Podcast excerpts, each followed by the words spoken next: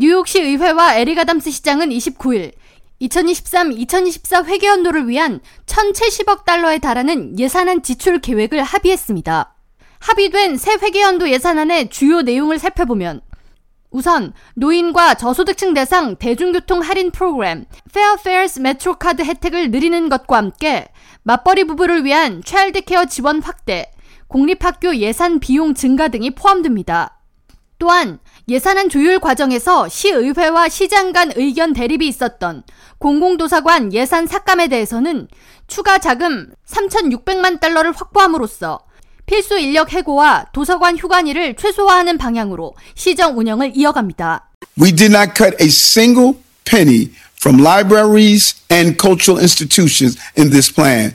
And we did not take a dime from our classrooms. While we are using a portion of our, our reserves to cover the asylum seeker crisis, we cannot allow the crisis to drain our reserves. 새 회계연도 예산안에는 뉴욕시 청소국에 2,200만 달러를 배정해 시 전역의 쓰레기통 수거 빈도를 늘릴 예정이며 주요 도로 및 갓길, 중앙분리대 등의 청소 프로그램을 위한 자금 지원도 늘려 깨끗하고 쾌적한 거리 만들기를 주요 사업 중 하나로 책정했습니다. 다음으로 뉴욕시가 매년 중점을 두는 사업 중 하나인 청소년 직업 찾기 사업 Summer Youth Employment 프로그램에 총 2,250만 달러를 투자해 일자리를 현재보다 5,000개 이상 늘린다는 계획이며 해당 프로그램에 참여하는 학생들에게는 무료 메트로 카드를 제공합니다.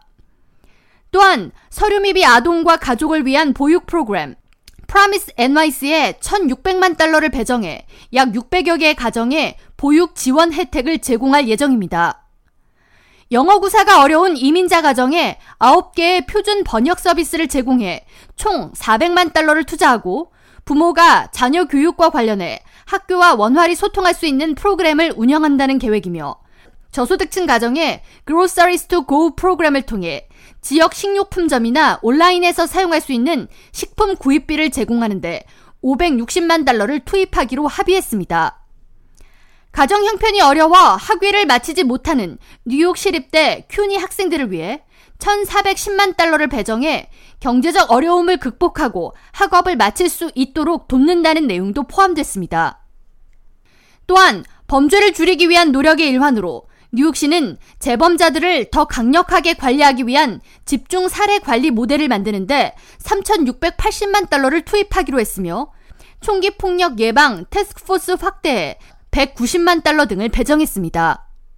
에릭 아담스 시장은 예산안 합의 발표 후 뉴욕시의 이번 회계연도 예산안은 텍사스 남부 국경도시로부터 망명 신청자가 대량 몰려옴에 따라 43억 5천만 달러에 달하는 추가 비용이 발생할 것으로 예상되는 상황에서 어렵게 이루어졌다고 설명하면서 내년 회계연도에만 약 29억 달러가 망명 신청자들 정착 비용에 소요될 것으로 추산한다고 밝혔습니다. 이어 지난 봄부터 약 8만 1000명 이상의 이민자들에게 숙식을 제공하는 등 뉴욕시가 경제적인 어려운 상황에서 연방정부의 지원이 제대로 이루어지지 않았고 이에 대한 추가 요청을 지속적으로 시행할 것이라고 강조했습니다. K라디오 전영숙입니다.